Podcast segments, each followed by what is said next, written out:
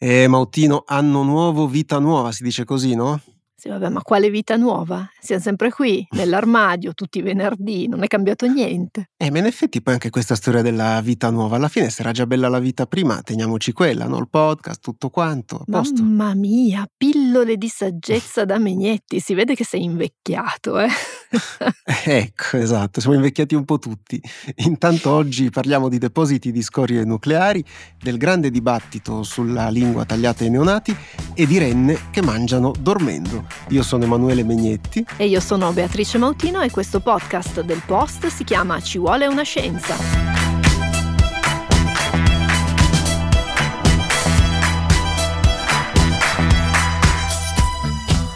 13 dicembre del 2023 il Ministero dell'Ambiente e della Sicurezza Energetica ha pubblicato l'elenco delle aree idonee per costruire un deposito nazionale delle scorie nucleari, un unico grande deposito che sostituirebbe la ventina di depositi attualmente sparsi sul territorio e le zone individuate sono 51 e i comuni coinvolti hanno tempo fino a metà gennaio per manifestare la loro disponibilità poi a ospitare il deposito vero e proprio.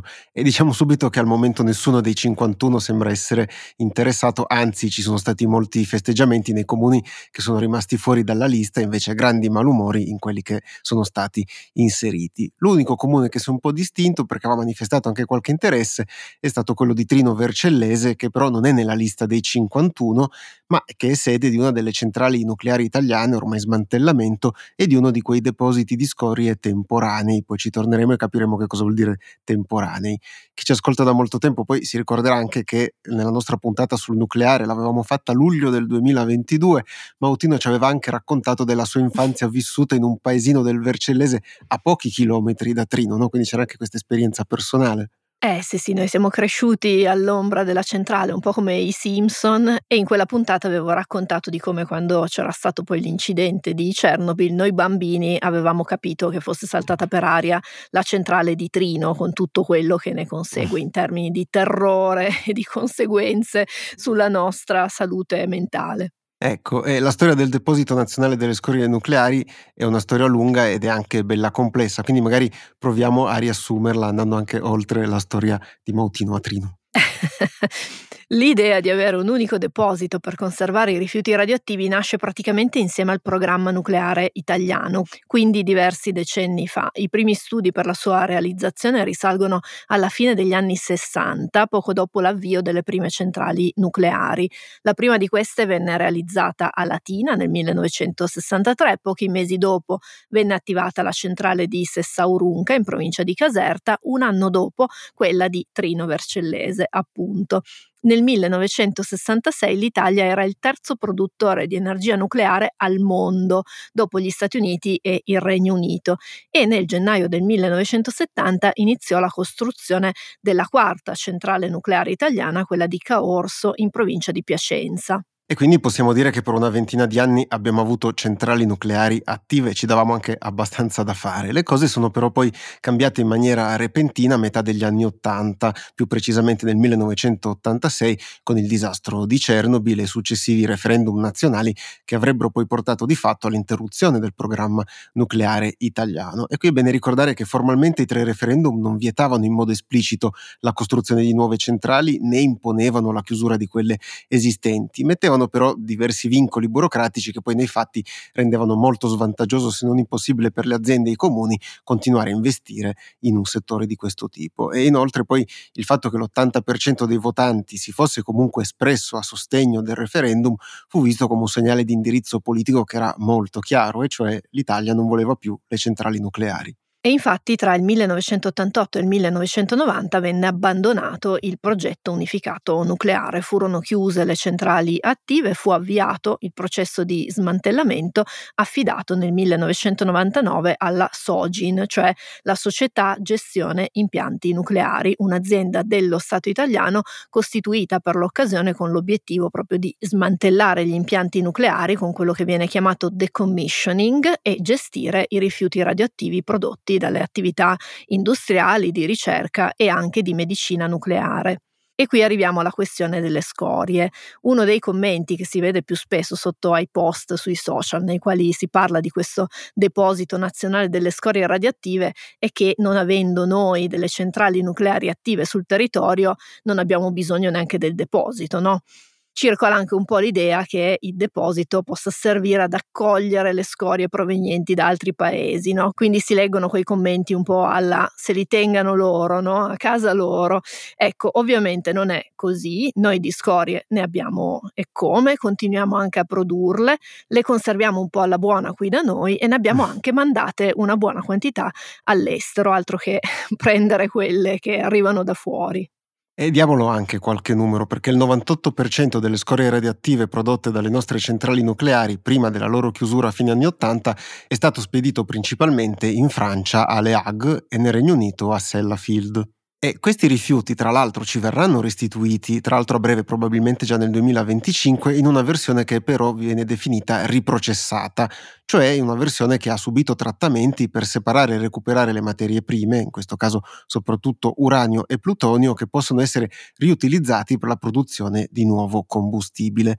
Qui semplifichiamo tantissimo, però possiamo dire che il processamento scarica un pochino i rifiuti radioattivi, però non elimina del tutto la radioattività, quindi saranno comunque dei rifiuti da gestire e i rifiuti che saranno restituiti si sommeranno poi a quelli che abbiamo tenuto qui e che abbiamo invece distribuito in una ventina di siti provvisori o temporanei, come dicevamo all'inizio, alcuni gestiti dalla Sogin e da altri enti simili. Questi rifiuti arrivano in minima parte dalle centrali nucleari del passato, mentre per il resto arrivano dagli impianti di ricerca, dall'industria e dalla medicina nucleare, che invece continuano inevitabilmente a produrre dei rifiuti nucleari. Facciamo qualche esempio. Quando facciamo una PET oppure subiamo un trattamento di radioterapia si generano dei rifiuti radioattivi. Stesso discorso per sostanze radioattive usate in attività industriali, tra le più disparate in tutti i settori, compreso anche quello alimentare e poi anche ovviamente nella ricerca scientifica. La somma di questi rifiuti ammonta, come dicevamo, a 31.000 metri cubi, di cui 1.700 circa sono considerati ad elevata attività e con vita media media lunga. Questa definizione si rifà alla classificazione delle scorie radioattive, che è una cosa abbastanza insomma, intricata da, da comprendere, tra l'altro è cambiata nel corso del tempo in base alle leggi che venivano man mano emanate. Quello che può essere utile sapere poi anche un po' sul piano pratico, diciamo così, è che esistono dei rifiuti che si scaricano in fretta, con tempi dell'ordine dei mesi o al massimo di pochi anni. Questi rifiuti sono conservati in depositi temporanei e poi, passato il tempo necessario, vengono smaltiti come dei rifiuti convenzionali perché appunto non sono più radioattivi. Ci sono poi dei rifiuti che vengono definiti a molto bassa e bassa attività, ossia quelli che nell'arco di 300 anni raggiungeranno un livello di radioattività tale da non rappresentare più un rischio per noi o per l'ambiente. Il livello superiore, quello più alto in assoluto, è quello dei rifiuti a media e alta attività, ossia quelli che perdono la radioattività in migliaia di anni.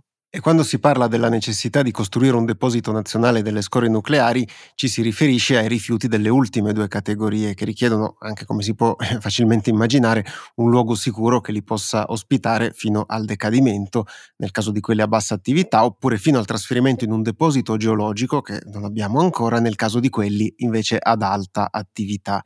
E qui dobbiamo anche dire che la maggior parte dei paesi europei si è dotata oppure si sta dotando di depositi per mettere in sicurezza questi rifiuti a molto bassa e bassa attività. Se poi andate sul sito depositonazionale.it, che è il sito collegato al progetto di costruzione del deposito in Italia, si può vedere comunque la distribuzione sul territorio europeo dei depositi attivi e in costruzione e capire anche che l'Italia è uno dei pochissimi paesi a non averne uno, insieme al Portogallo, alla Svizzera e anche all'Irlanda. La Finlandia ospita inoltre l'unico per il momento deposito geologico per le scorie ad alta attività, pensate che è stato progettato per durare 100.000 anni. È a Onkalo, sull'isola di Olkiluoto, e il governo finlandese ha approvato la costruzione del deposito sotterraneo già nel 2015 e la sua costruzione è quasi stata ultimata. A regime dovrebbe ospitare fino a 6.500 tonnellate di uranio radioattivo racchiuso in contenitori di rame che saranno poi ricoperti di argilla e sepolti all'interno di tunnel di roccia granitica a 400 metri di profondità. Può essere utile capire come sarebbe invece strutturato il deposito nazionale italiano, anche perché c'è un po' la tendenza, di nuovo nei commenti che circolano, a pensare che si tratti di una specie di discarica a cielo aperto, neanche di quelle più avanzate, no? un luogo dove buttare i bidoni di rifiuti radioattivi. I depositi di questo tipo invece hanno diversi livelli di protezione. In genere il primo è un contenitore metallico che contiene i rifiuti in forma solida, questi contenitori sono poi custoditi all'interno di celle di cemento armato che sono poi messe all'interno del deposito vero e proprio. L'ultimo livello di protezione, come indicato sul sito depositonazionale.it di cui parlavi tu, sarà una collina artificiale composta da strati di diversi materiali alti qualche metro e avrà il compito di impedire l'ingresso dell'acqua all'interno del deposito. E dobbiamo anche dire che si tratta di luoghi sicuri dove si svolge anche attività di ricerca che poi ovviamente generano un indotto, però questo tipo di narrazione non è tanto arrivata, complice anche alcuni pasticci sul piano politico e comunicativo.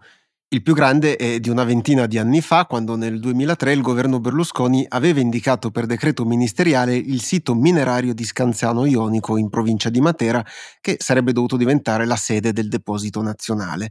Questa decisione fu comunicata in modo abbastanza improvviso e poi calata anche dall'alto sostanzialmente e quindi provocò, come anche comprensibile, tantissime proteste popolari che si conclusero con la cancellazione del nome del comune di Scanzano dal decreto e tante altre polemiche. Da un articolo pubblicato sulla rivista Le Scienze a marzo del 2016, firmato da Giovanni Zagni e Davide Maria De Luca, leggiamo che, e citiamo testualmente, per evitare che un errore simile a quello di Scanzano Ionico si ripeta, questa volta Sogin intende adottare un approccio diverso, nonché, assicurano, innovativo.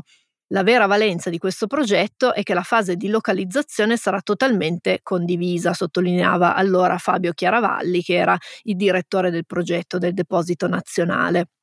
Sempre Chiaravalli diceva che ogni singolo cittadino potrà entrare in possesso delle informazioni che hanno portato alla stesura della carta nella loro integrità e al termine della consultazione pubblica gli enti locali potranno presentare le loro manifestazioni di interesse, una novità assoluta per l'Italia. In altre parole, gli enti potranno candidarsi alle successive verifiche e studi che porteranno alla localizzazione vera e propria del deposito.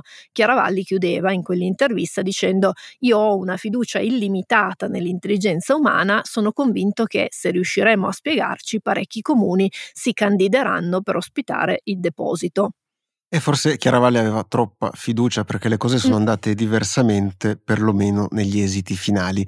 La procedura di selezione dei possibili siti è stata infatti lunghissima. I tecnici di Sogin hanno incrociato dati morfologici del territorio, poi anche dati sulla densità abitativa, oppure il rischio sismico, idrogeologico, ma anche la presenza di siti UNESCO oppure di altre aree protette.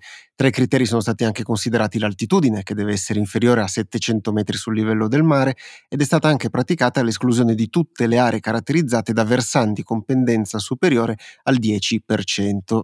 E quindi poi applicando tutti questi criteri, mettendoli tutti insieme, si è arrivati nel 2021 a individuare 67 aree, compilando quella che ha preso poi il nome di CNAPI, cioè la Carta Nazionale delle Aree Potenzialmente Idonee. Dopodiché sono stati raccolti i pareri e le osservazioni delle regioni e dei comuni che erano inseriti all'interno di questa CNAPI e poi Sogin ha lavorato a una versione aggiornata della mappa che si chiama invece CNAI, cioè Carta Nazionale delle Aree Idonee, che indica quei 51 siti di cui parlavamo all'inizio, che sono concentrati in sei diverse regioni d'Italia, Basilicata e Puglia che hanno nel complesso 15 siti, il Piemonte che ha 5 siti, il Lazio con una ventina di siti e poi a seguire Sardegna e Sicilia. Entro 30 giorni dal 13 dicembre, la data in cui il Ministero ha pubblicato l'elenco dei 51 comuni, gli enti locali interessati possono presentare la loro autocandidatura, come dicevamo. Ci si potrebbe chiedere ma perché un comune dovrebbe autocandidarsi? E la risposta arriva dalle ricadute di tipo economico che un centro del genere avrebbe sul territorio, sia in termini di contributi economici sia di posti di lavoro, come già avvenuto in altri paesi se il proprio territorio non ricade in quelle 51 aree idonee, l'autocandidatura deve essere accompagnata dalla richiesta di rivalutazione per verificare l'idoneità del, del luogo e quindi passare poi di nuovo sotto al vaglio di Sogin e di tutto quello che, insomma, che comporta la candidatura. Il caso del comune di Trino ricade in questa categoria qui, perché il comune del Vercellese non rientra nell'elenco delle aree idonee, perché la vecchia centrale e anche il relativo deposito temporaneo, che è tuttora in, in attività, si trovano molto vicine al corso del fiume Po, che è una caratteristica che ha portato all'esclusione dalla lista dei siti potenziali proprio per il rischio di esondazioni. Come avrete intuito da questo nostro rapido excursus e dalle varie sigle, dalla burocrazia che c'è dietro, quella del Deposito Nazionale delle Scorie Nucleari è davvero una storia complessa e poi anche rappresentativa però del rapporto difficile che abbiamo con l'informazione, soprattutto quando ci sono in ballo questioni scientifiche, anche perché accanto all'inevitabile fermento politico delle aree interessate, anche magari popolare, troviamo molta disinformazione o quantomeno molte informazioni che sono parziali o raccontate nel modo non proprio corretto. E questo di quei casi in cui servirebbe invece un'azione politica forte non solo nella presa in carico del problema, ma anche nella comunicazione nel coinvolgimento attivo della popolazione, spiegando le ragioni di determinate scelte, l'utilità e l'importanza di doverle fare. E chiudiamo dandovi qualche consiglio di lettura e di approfondimento, perché appunto noi abbiamo fatto un excursus che non è stato così breve, Megnetti, ma comunque che sicuramente non è stato esaustivo di tutte le questioni in ballo. Vi invitiamo ad andare a vedere il sito del progetto, quindi www.depositonazionale.it, ovviamente tutti gli articoli sul post che nel corso degli anni hanno raccontato di questo percorso e che continueranno ovviamente a farlo, e lo speciale Scorie a riposo de Il Bo Live, che è il magazine dell'Università di Padova, che è andato a visitare tutti i siti temporanei nei quali sono già conservate le scorie. Com'è un servizio clienti a 5 stelle? Ce lo racconta chi lo ha provato. Siete veramente perfetti, siete gentilissimi e ultra rapidi. Resto con voi sicuramente perché mi sono trovato veramente bene. Octopus Energy, energia rinnovabile a prezzi accessibili e un servizio clienti davvero superlativo.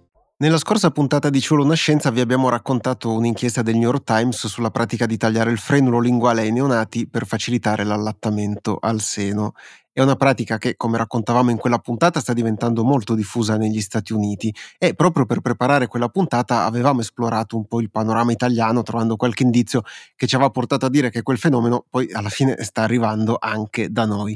E diciamo che da quando è uscita la puntata ha generato un flusso di reazioni tale da mettere questo tema tra quelli in assoluto più commentati nella storia mm. di Ci vuole una scienza, al punto da farci pensare che l'operazione di taglio del frenulo sia molto più diffusa di quello che pensavamo e quindi merita tornarci sopra ancora un momento per spiegare alcune cose. Abbiamo ricevuto molti messaggi, soprattutto sui social, sia da genitori sia da operatori e operatrici del settore. Quando capitano queste cose in genere noi rispondiamo in privato, però appunto come dicevi tu può essere utile analizzare insieme le reazioni, suddividendole per gruppi, provando a tirarci fuori qualcosa di utile. Insomma, siamo sempre un po' tassonomici noi.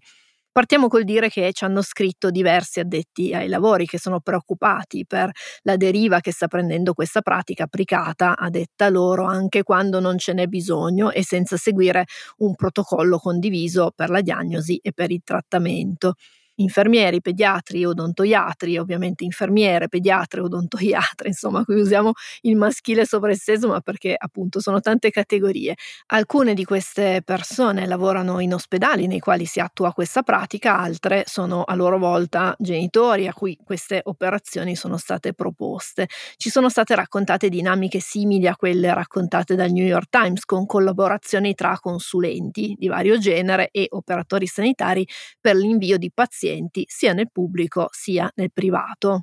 E ci hanno poi scritto molti genitori ai quali è stato consigliato di procedere con il taglio del frenulo e in alcuni casi in seguito a situazioni che erano davvero estreme di lingua seriamente compromessa in altri casi senza invece un motivo apparente o con motivi non chiarissimi, perlomeno poi ai genitori ovviamente. Eh. Quindi una mamma ci ha scritto di averne sentito parlare per la prima volta al corso preparto e glielo avevano descritto come una procedura da fare per facilitare l'allattamento.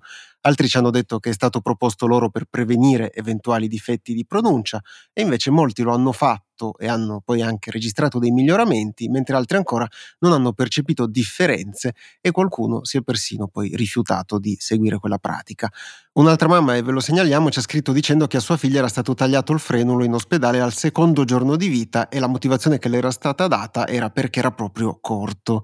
Però, e qui citiamo testualmente questa mamma, dopo, ogni volta che avevo contattato anche solo per curiosità qualche consulente per l'allattamento dimenticandomi di dire dell'operazione, mi dicevano tutti che i sintomi della bambina erano sicuramente dovuti al frenulo corto. E però, come abbiamo visto, la bambina aveva già subito il taglio del frenulo.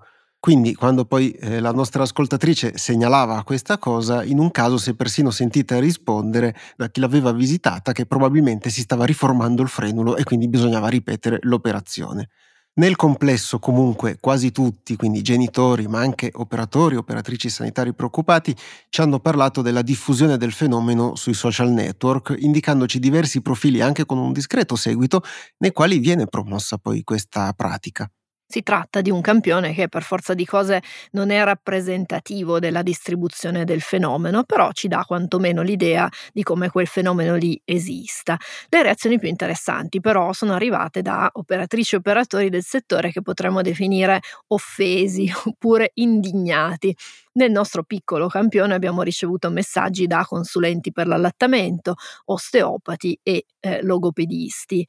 Alcuni ci hanno detto che avremmo spaventato i genitori parlando di una pratica rapida e indolore come invece di un'operazione invasiva. Ci hanno detto che dire che si taglia la lingua è scorretto. E però stiamo parlando di un'operazione che prevede effettivamente di tagliare via un pezzo di lingua, che poi si faccia rapidamente si faccia in maniera indolore, non significa che si possa fare con leggerezza o che si debba fare quando il beneficio non è così evidente. E qui può essere utile ricordare alcune cose che dicevamo anche nella scorsa puntata quando abbiamo raccontato di come il frenulo corto caratterizzi un numero di bambini relativamente basso, perché si parla dell'ordine del 5-10%, stando ai dati riportati dalla Società Italiana di Neonatologia. Quindi a conti fatti possiamo dire 50 bambini su 1000, dei quali però solo una piccola parte necessita davvero dell'operazione, come viene riportato sempre dalla Società Italiana di Neonatologia. Se in un reparto ipotetico si va oltre, cioè si taglia il frenulo a un numero uguale o superiore a 50 su 1000, beh, allora significa che probabilmente lo si è tagliato a qualcuno di troppo. E poi molti ci hanno anche detto che nel loro ospedale si fa così oppure si è sempre fatto così e che il miglioramento è evidente. E qui a Ci vuole una scienza parliamo spesso di evidence-based medicine, cioè della medicina basata sulle prove, quella che cambia e si aggiorna in base alle prove che man mano emergono dagli studi medici. E gli studi al momento parlano di un piccolo beneficio nell'immediato per l'allattamento tramite il taglio del frenulo però non ci sono dati convincenti sui benefici a lungo termine di una pratica di questo tipo. Tu hai giustamente parlato di taglio del frenulo, come appunto di quel tessuto, di quel cordoncino, l'avevamo descritto l'altra volta, che eh, si vede, che lega la lingua al, al, palato. In realtà ha preso piede anche un'altra operazione che viene sempre chiamata taglio del frenulo, ma in questo caso è il frenulo posteriore, cioè un fascio di tessuto che si trova sotto la mucosa, alla base della lingua e che non si vede a occhio. La verifica dell'esistenza di questo frenulo posteriore corto è molto più complessa di quella del frenulo che appunto si vede ed è proprio qui che si annida il grosso delle diagnosi sbagliate e delle operazioni non necessarie. D'altronde questo è uno di quei casi in cui se ci si basa solo sull'osservazione del singolo è facilissimo sbagliare. Facciamo un esempio. Alcuni genitori a cui era stato proposto il taglio del frenulo anni fa ci hanno scritto di non essersi pentiti di aver rifiutato di procedere perché i difetti di pronuncia previsti che gli avevano in qualche modo prospettato non si sono verificati o perché alla fine un po' con l'esperienza e poi qualche tecnica non invasiva l'allattamento sono riusciti comunque a portare portarlo avanti. Se queste persone avessero acconsentito al taglio del frenulo, avrebbero sicuramente attribuito l'assenza dei difetti di pronuncia oppure la buona riuscita dell'allattamento a quell'operazione lì e non ad altri fattori che possono intervenire. Questo è il motivo per cui gli studi clinici e anche poi le revisioni sistematiche, quindi l'analisi degli studi, sono molto importanti perché permettono di andare oltre al caso singolo e di valutare l'efficacia della tecnica nel suo complesso. Aggiungiamo poi che c'è stato chi ci ha detto che avremmo dovuto parlare, anzi promuovere i benefici dell'allattamento al seno. Allora qui forse è utile anche chiarire che noi cerchiamo di fare informazione con questo podcast, ma non promozione, perché mm. i benefici dell'allattamento al seno sono indubbi e prima o poi ci torneremo anche sopra con una puntata magari dedicata, però non c'entrano con il tema che avevamo affrontato nella scorsa puntata, perché una pratica, in questo caso il taglio del frenulo, deve essere valutata per la sua efficacia e aggiungeremo anche per la sua sicurezza. Se viene valutata sulla base delle motivazioni per cui viene fatta, smette di essere scienza o medicina e diventa diventa qualcos'altro, qualcosa di molto simile all'ideologia, con tutto quello che le ideologie applicate alla salute poi comportano. Inoltre, per aggiungerne sempre un pezzetto in più, diciamo anche che nel 2020 il British Medical Journal pubblicava la lettera di un gruppo di odontoiatri britannici preoccupati per l'aumento di richieste di far controllare il frenulo ai bambini che avevano difficoltà a nutrirsi. L'aumento delle richieste aveva provocato un aumento dei tempi di attesa nel settore pubblico e quindi questo ha anche poi fatto sì che i genitori si indirizzassero verso il settore privato se non riuscivano per tempo a far visitare il loro bambino, che poi magari non aveva neanche bisogno di quella visita. Eh sì, infatti scrivevano i medici che sembra che sia emersa una vasta industria di professionisti privati nel Regno Unito che si offrono di trattare questa condizione di solito per un compenso di diverse centinaia di sterline.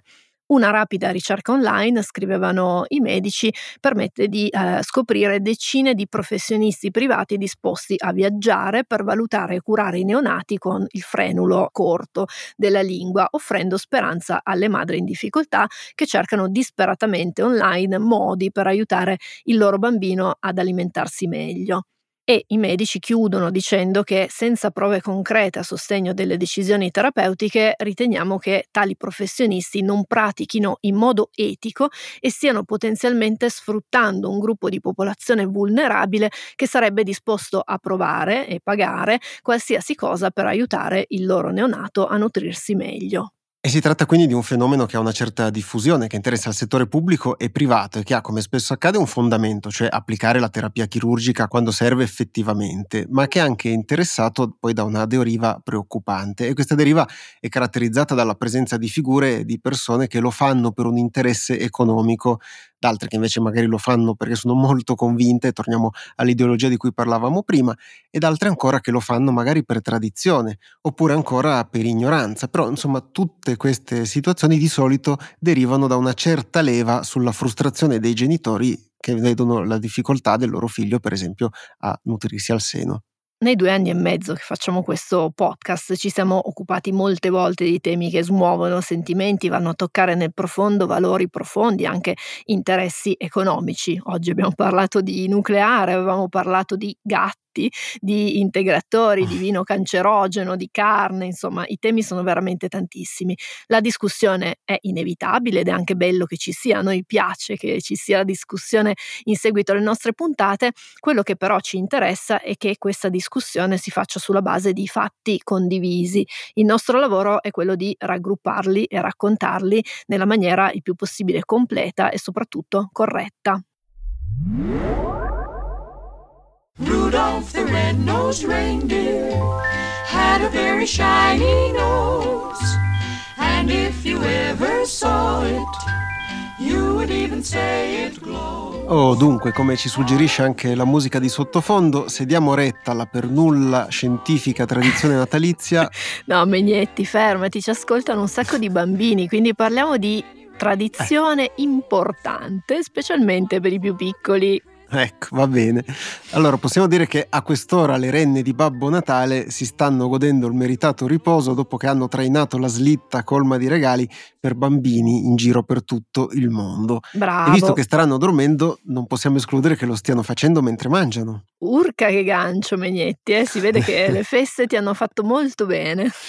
È la magia del Natale, probabilmente. In effetti, la ricerca pubblicata su Current Biology di cui vi vogliamo parlare è in pieno spirito natalizio, comunque festivo. Un gruppo di ricerca ha notato che le renne, proprio quelle vere, insomma, non, non necessariamente quelle dei cartoni, possono entrare in un particolare tipo di torpore mentre masticano, in modo da massimizzare il tempo che dedicano a mangiare durante l'estate artica, quando c'è più cibo a disposizione ed è importante fare scorte forte per l'inverno. Tra l'altro uno dei miei due nipoti quando mangia sembra che si addormenti un po', va in una specie di estasi, sguardo fisso nel vuoto e mastica, quindi come le renne.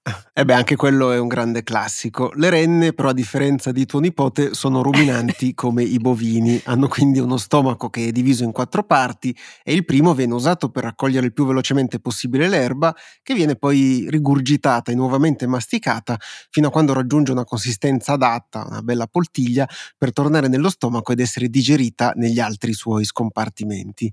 Il gruppo di eh, ricerca che poi ha pubblicato su Karen Biology si è chiesto quanto tempo le renne dedicassero a questa attività e ha escogitato una serie di test sottoponendo alcune renne in Norvegia a un elettroencefalogramma in diversi periodi dell'anno. È emerso che le renne quando ruminano entrano in una fase di sonno leggero, in pratica si assopiscono lievemente mentre continuano a masticare. Inoltre più è lungo il tempo trascorso a ruminare e minore è la quantità di sonno vero e proprio che necessitano questi animali, a dimostrazione che ruminando si riposano. Eh sì, e quindi per avere anche poi una controprova, perché comunque è una ricerca scientifica molto seria, il gruppo di ricerca ha tenuto sveglie alcune renne parlando a voce alta oppure cercando di incuriosirle con del cibo, in modo da vedere se l'attività cerebrale legata al riposo cambiava, visto che erano disturbate. E in effetti in quel caso aumentavano i segnali legati al fatto che le renne avessero poi bisogno di riposare, perché non stavano riposando mentre stavano ruminando. Tenendo sotto controllo i ritmi veglia e riposo delle renne poi nel corso dell'anno, il gruppo di ricerca ha anche scoperto che le ore dormite dalle renne sono pressoché le stesse, sia nell'estate artica, quindi quando c'è sempre luce, sia durante l'inverno, quando invece è quasi sempre buio.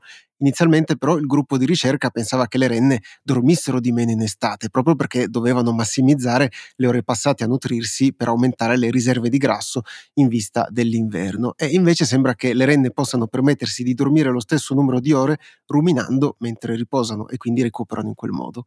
Le renne non sono gli unici animali che ottimizzano i tempi dormendo mentre effettuano altre attività. Oltre a mio nipote, negli ultimi anni sono stati realizzati diversi studi su pecore e su altri animali da bestiame, ma anche su alcune specie di uccelli, pesci e cetacei. Lo studio sulle renne è ulteriormente interessante perché per la prima volta si è occupato di come alcune attività cerebrali riconducibili alle fasi di riposo influenzino le necessità legate al sonno profondo profondo, la fase più importante e rigenerante del sonno. Beh, Motino, direi che siamo arrivati alla fine anche di questa puntata. Siamo partiti dalle scorie nucleari e siamo finiti alle renne che masticano dormendo. Poliedrici, come solo noi sappiamo essere. Talmente poliedrici che dovete sapere che Mautino ha anche cambiato armadio, perché non è nel solito armadio torinese, ma in un armadio proprio di stile montano. Dove sei, Mautino? Sì, sì, sono in montagna, in Val Vigezzo, all'interno ah, ecco. di un ah, armadio vedi. di legno, di quello con le antine europee di legno, e c'è anche un orso polare qua sopra che, che, mi, che mi, guarda, ovviamente finto. Questo lo dico perché metti che poi uno pensa che ho davvero gli orsi polari in casa.